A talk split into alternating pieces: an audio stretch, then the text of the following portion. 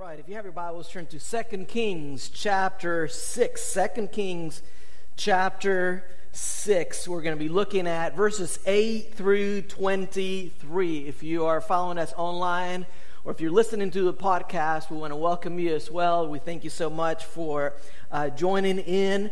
We are in 2 Kings chapter 6. I absolutely love the story that we're going to talk about today, that we're going to study today. It's a powerful passage of Scripture on deliverance from fear.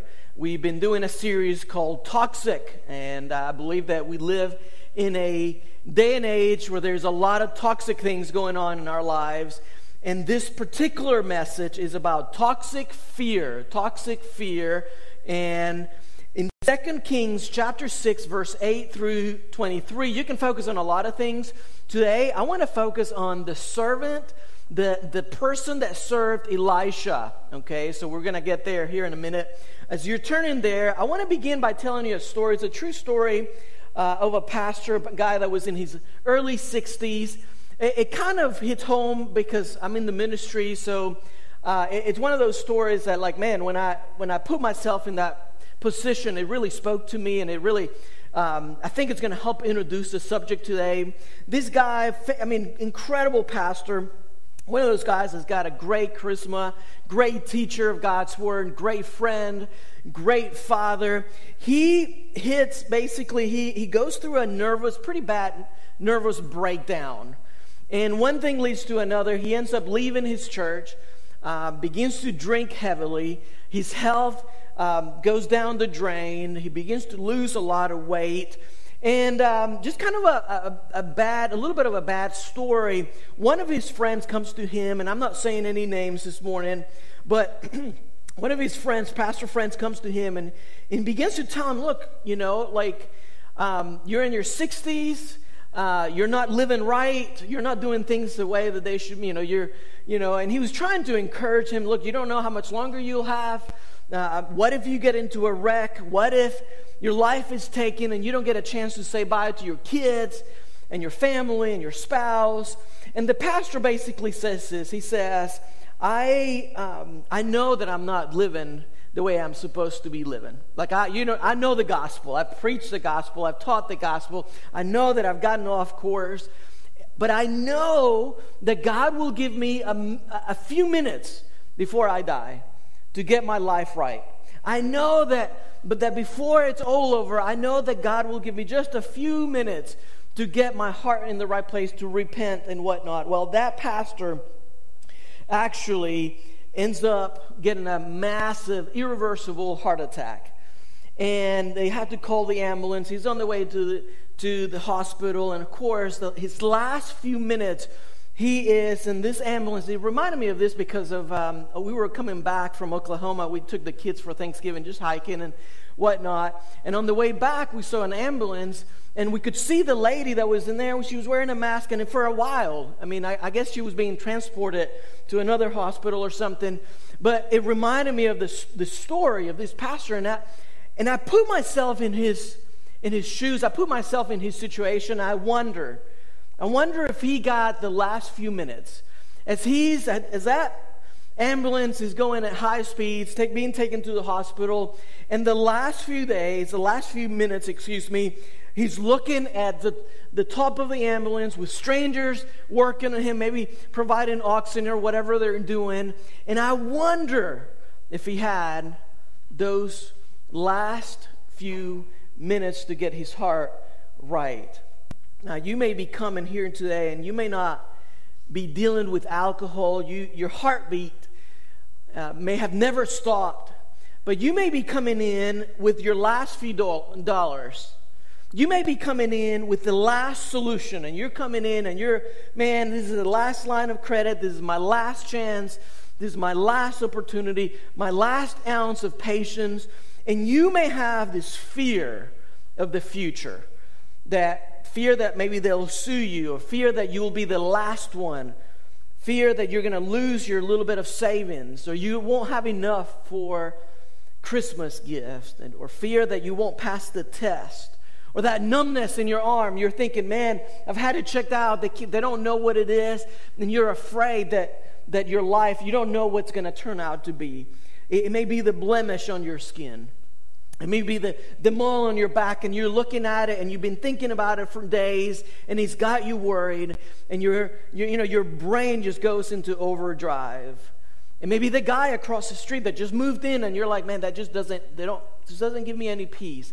And you begin to fear, and you begin to ask the question, what if I lose it all? What if this happens? What if? And you, before you know it, you find yourself just being just full of anxiety and full of fear.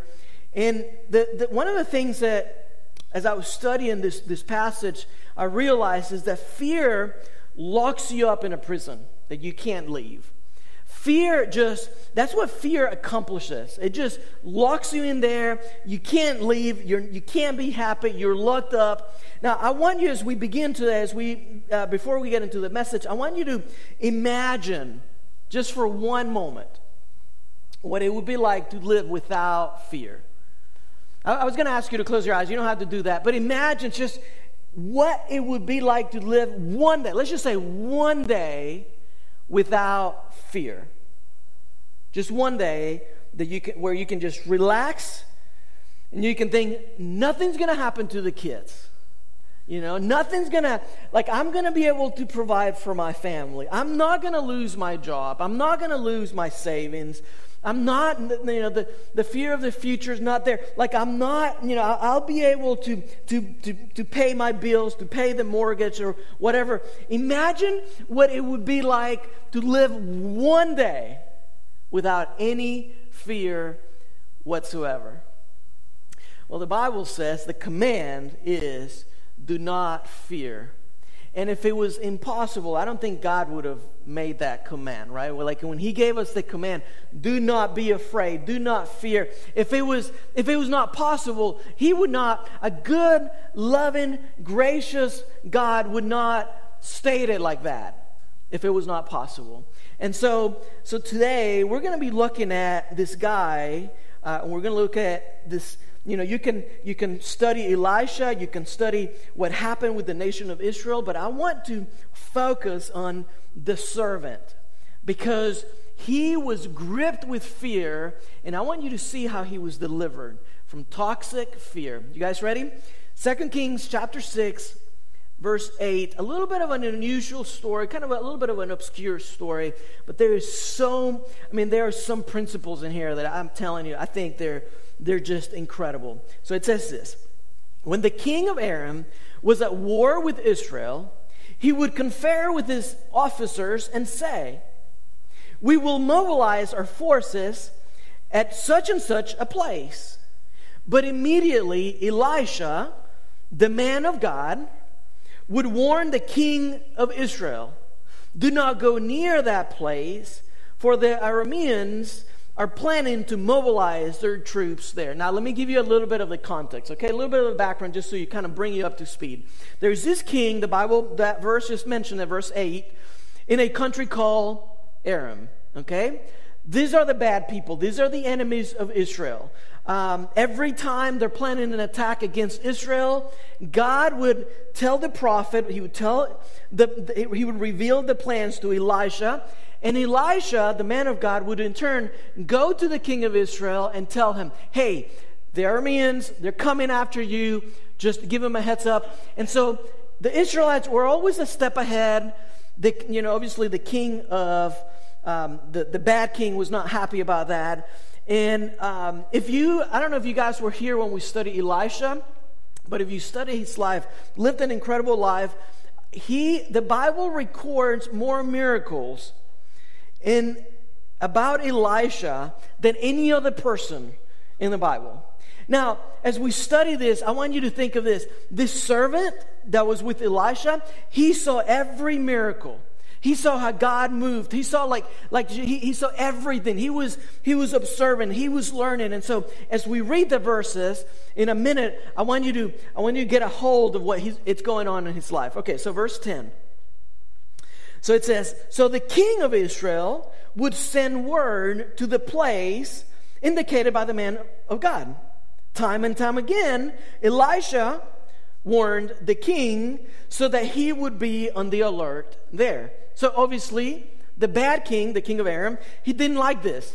You know, he didn't like that every time he would plan an attack, like like somehow all of his strategy all of his all of the stuff that he was planning it was leaking you know like it was someone was finding out. And he gets upset and he's gonna, he's about to find out who is the root of his problem. And he's he's to send a, a bunch of people. He's to send his army to get rid of elisha. Now look at it in verse 11 the king of aram became very upset over this okay? He called his officers together and demanded which of you is a traitor? So he's, he's becoming paranoid. He doesn't know just yet what's going on, who's telling the enemy his plans. And he's like, Who has been informing the king of Israel of my plans? Like, I want to know. Verse 12 It's not us, my lord the king, one of the officers replied. Elisha, the prophet in Israel, tells the king of Israel, even the words you speak in the privacy of your bedroom. Verse 13 Go and find out where he is, the king commanded, so that I can send troops to seize him. And then, so he sends a bunch of people, He's trying to find out who is my traitor, who is the one that's, that's telling on me. And he sends people to find out. The report gets back, and here's what they say Elisha is at where? Help me out. Dothan. Dothan. So what's going on? Elisha is with his servant in this little town away from Samaria. Samaria was actually the, the capital at the time, and they're just kind of out and about, just little town, and nothing big is happening. And one morning, his servant goes out. He's just doing his job. He's just doing life just the normal way. And he goes out, the Bible says, and there is he sees the enemy. And he sees that basically they're surrounding them. They're everywhere. And look, look at what happens in verse 15. When the servant of a man of God, like he is gripped with fear, like he's, he's crying out. When the servant of the man of God got up early the next morning and went outside, there were troops and horses and chariots where? Everywhere.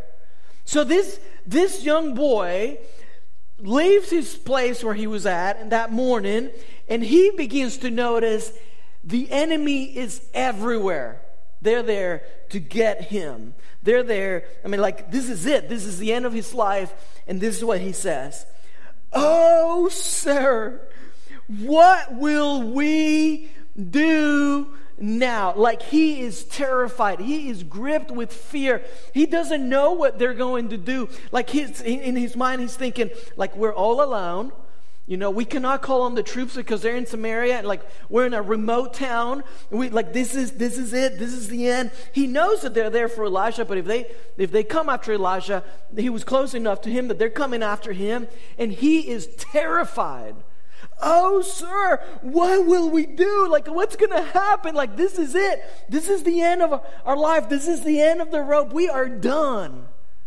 Now, have you ever been there? Have you ever gone through something in life where you you're totally hopeless?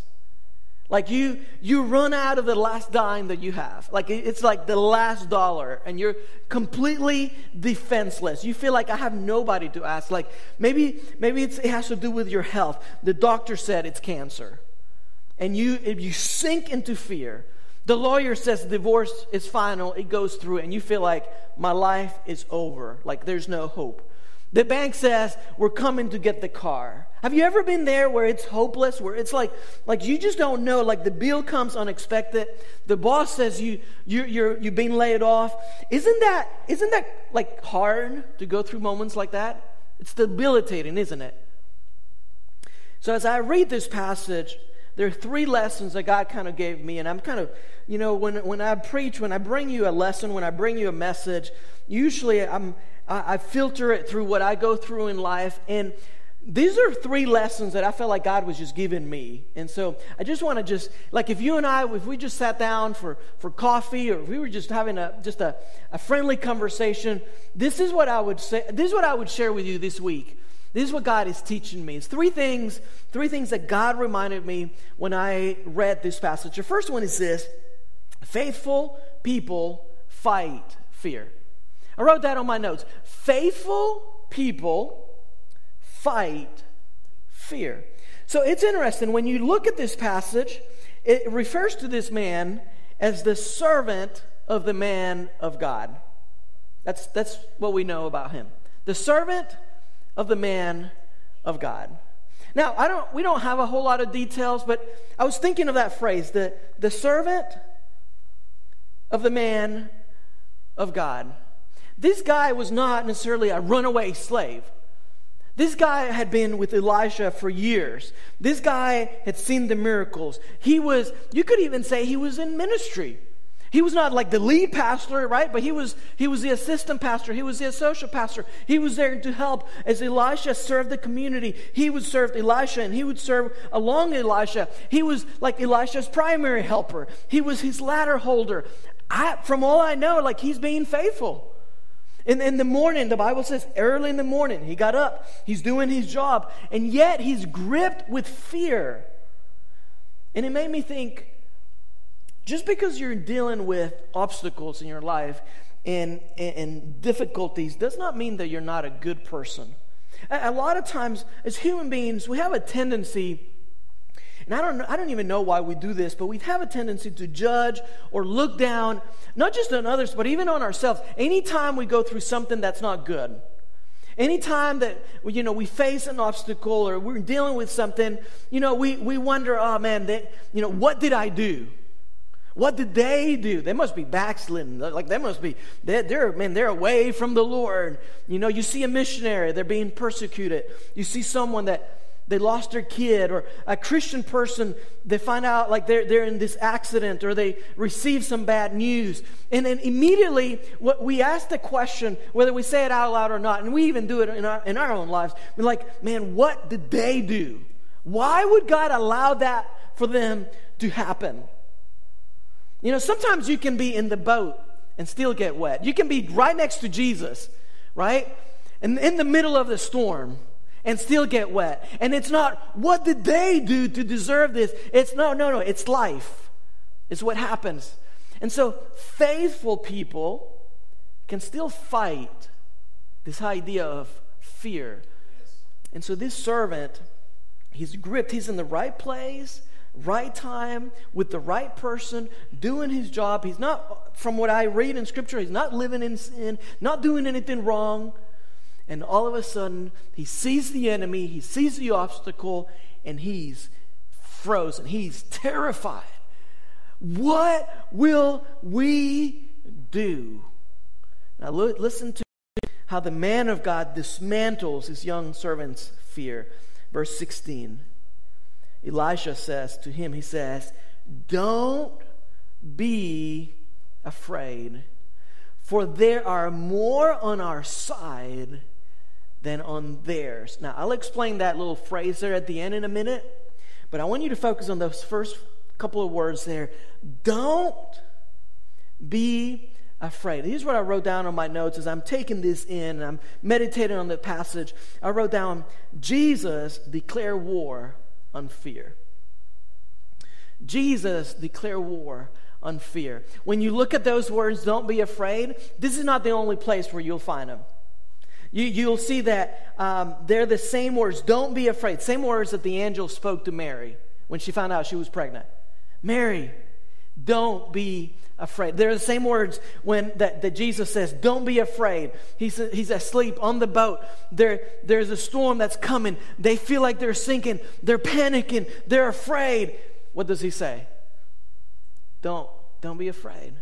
They're the same words when Moses, remember the burning bush? He's asked to deliver the Israelites from the bondage of the Egyptians. What did God say to him? Moses, don't be afraid. They're the same words that Jesus says. Remember when he says, Look at the little birds. They're, they're, not, they're not worried. Neither should you be. Don't be afraid, for your heavenly Father has already given you the kingdom. The kingdom belongs to you. Don't be afraid. When Jesus was on this earth, he mentioned 125 imperative statements. 125 imperative statements. 85 of those had to do with don't be afraid. Don't do not fear. In fact, the phrase do not fear, do not be afraid appears 365 times in the Bible. You hear that?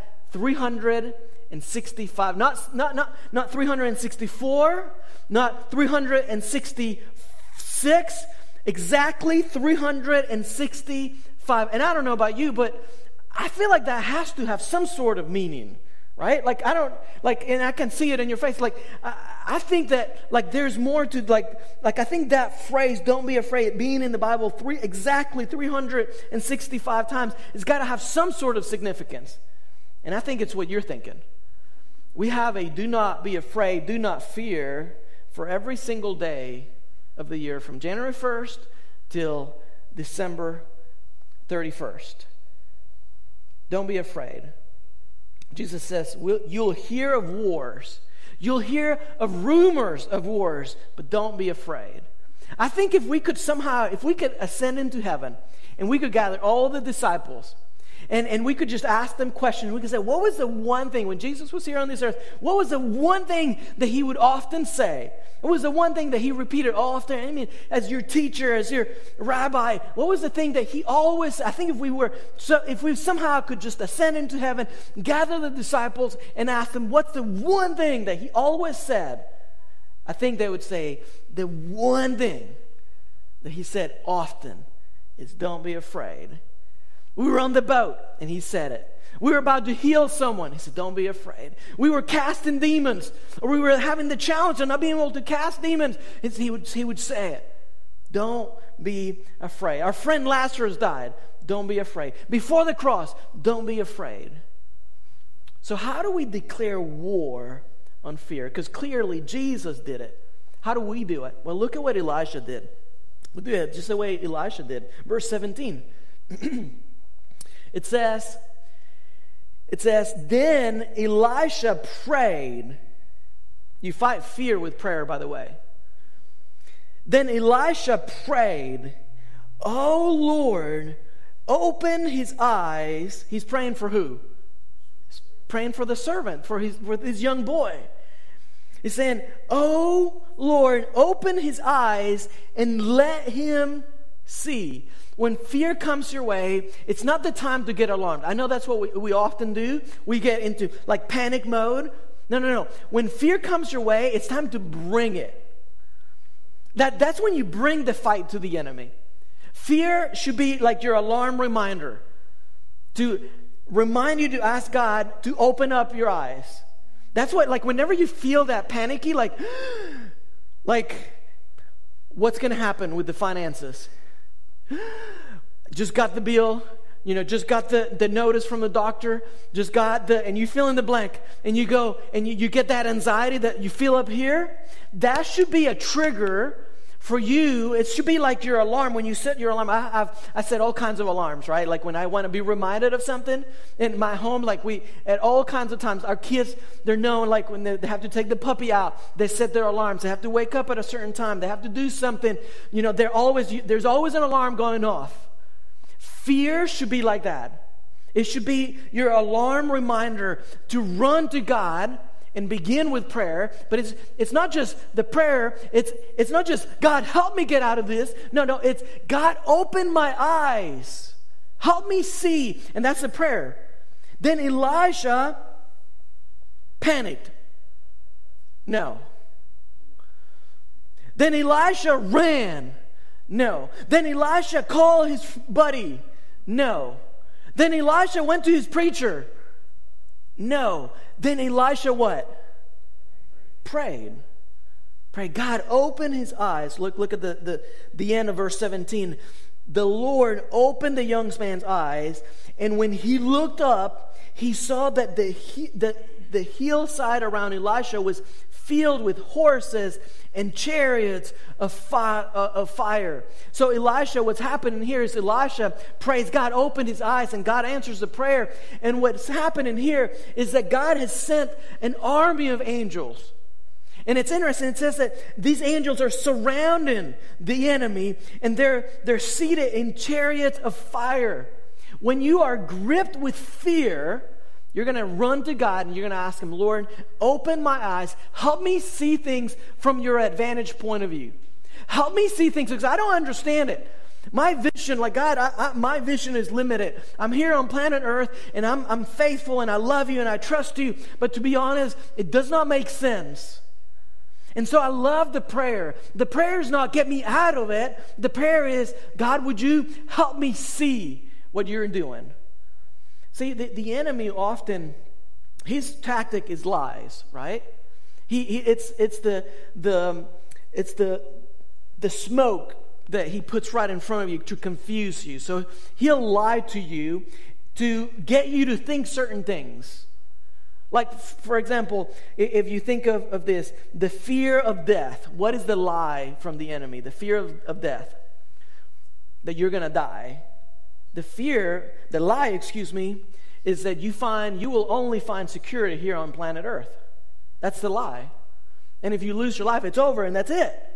The, let, let, me give you another one, a couple more. The fear of rejection. What, what's the lie with that? The fear of rejection.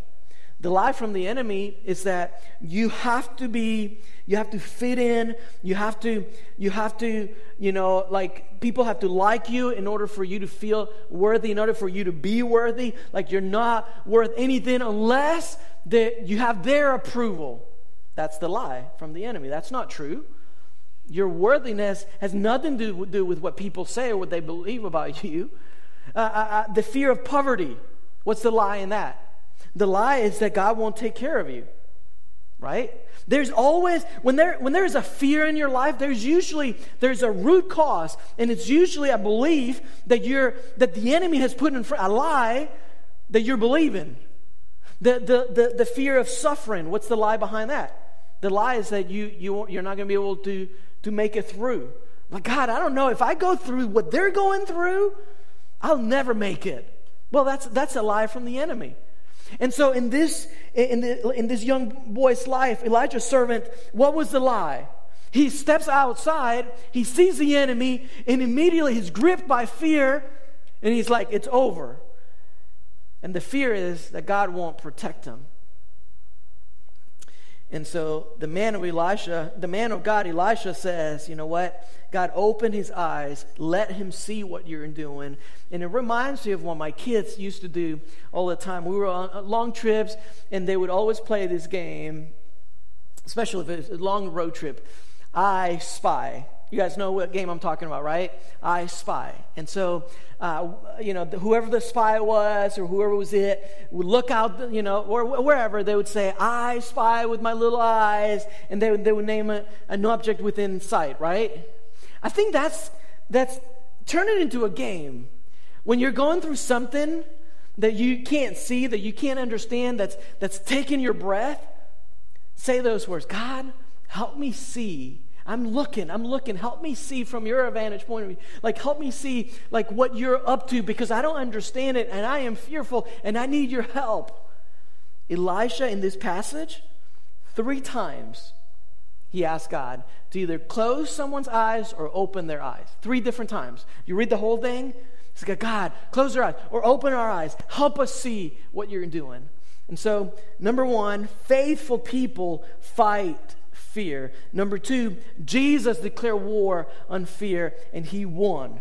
He's got the victory. We have that advantage um, today. And, and, and so your job and my job is to ask, Lord, help me see better. Nothing has changed as far as the way that God is. And if God is able to send a, a, an army of angels back in that day and age, He can send an army of angels with attitudes to, to you on your behalf right? Like the same God of yesterday is the same God of today. So, like, why do we, why, we may not see them, But God may be like, you know what? I am actually sending my angels on your like on your behalf because there's some things that you're, and I'm gonna just send my messengers, and they, and I'm, they're gonna help you. And your prayer doesn't need to be get me out of this. Your prayer needs to be God, help me see, help me see what you're doing.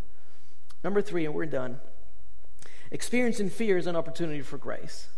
And I'm going to ask the worship team to, to come up here. We're going to wrap this up. Experiencing fear is an opportunity for grace. I want to slow down for a moment. Experiencing fear, okay? It's actually an opportunity for you to remember and to show grace. So let's look at the last few verses, okay? As the Aramean army advanced toward him, toward Elisha, okay? Imagine how that must have felt. you know, you pray, God, help us here, you know, and they're, they're coming right after you, right? Elisha prayed, Oh Lord, please make them blind. So the Lord struck them with blindness as Elisha had asked. Let me kind of just, I'm just going to skip around a little bit just for the sake of time. So they're approaching Elisha he says, God, close their eyes. God, answer him once again. Elisha essentially leads them to Samaria. Now, the Israelite troops were in Samaria. And he said, okay, open their eyes. And of course, they're there. And the king of Israel is there. And they're now surrounded by the opposing army. Okay?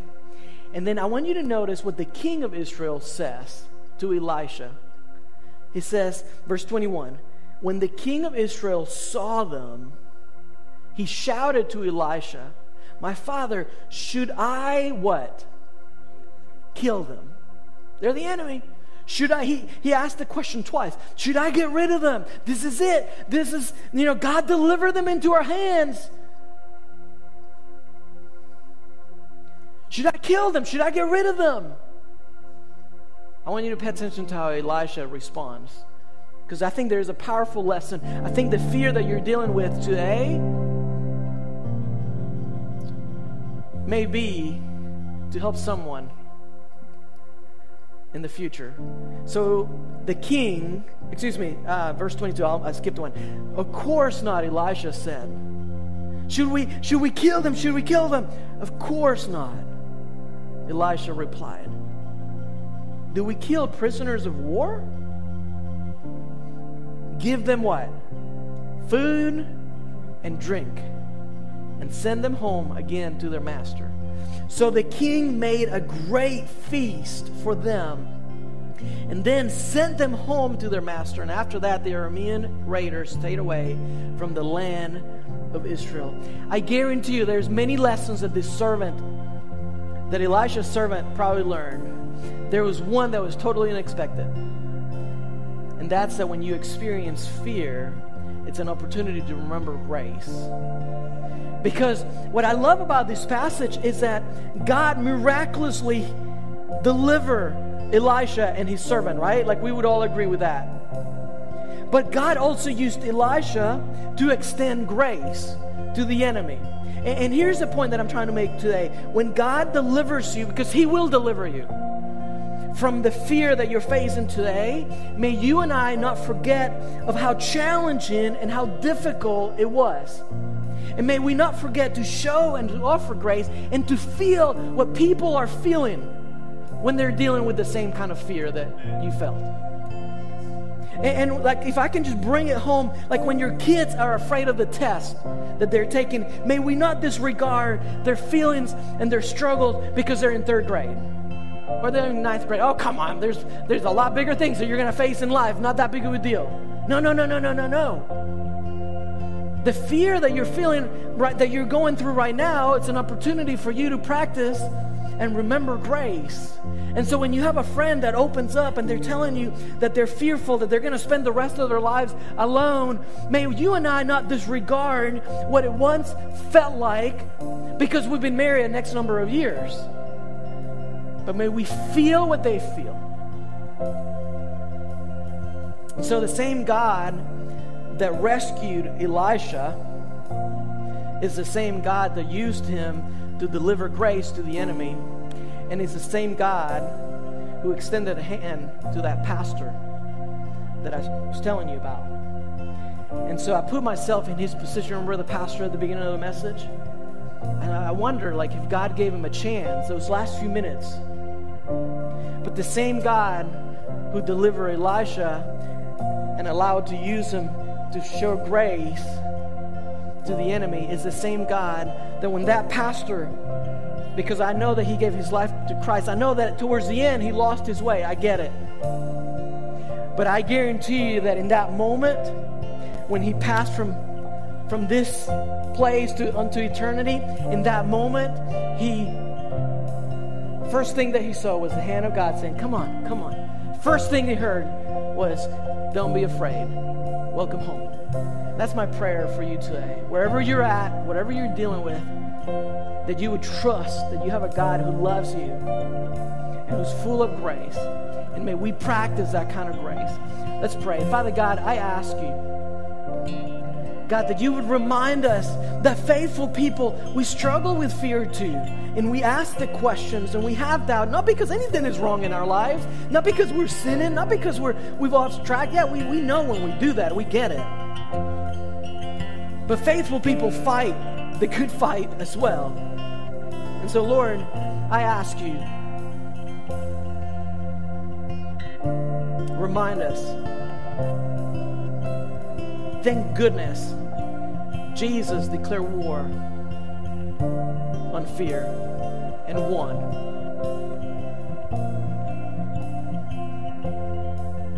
God, our, our job is just to ask Him to see things from your from His advantage point of view, God. God, may may we show grace when He delivers us. How many of you here or online would say, Pastor, pray for me. I'm dealing with a particular fear. How many of you would raise your hand and say, Pastor, pray for me? Yep, I see that hand. I see the hand. If you're online, you can give us a thumbs up. Raise your hand online. You can do that as well. Friend, would you trust in God if right now your heart is gripped in fear? Would you trust Him? Would you do that? God, we come before you and we just ask you to give us the heart of Elisha. God, we're not superhumans, but when we falter, when we doubt, when we ask questions, God, may you open our eyes to see your way and your plans, God. And may we trust you as the enemy is approaching. God, we surrender our lives to you. We ask you to help us to understand others, to love them, to be patient, to hear them, and not to judge so quickly, but to have the heart of Elisha. So, God, we just surrender our lives to you and just ask you to do what we can do. We pray in Jesus' name. Amen. Let's all stand.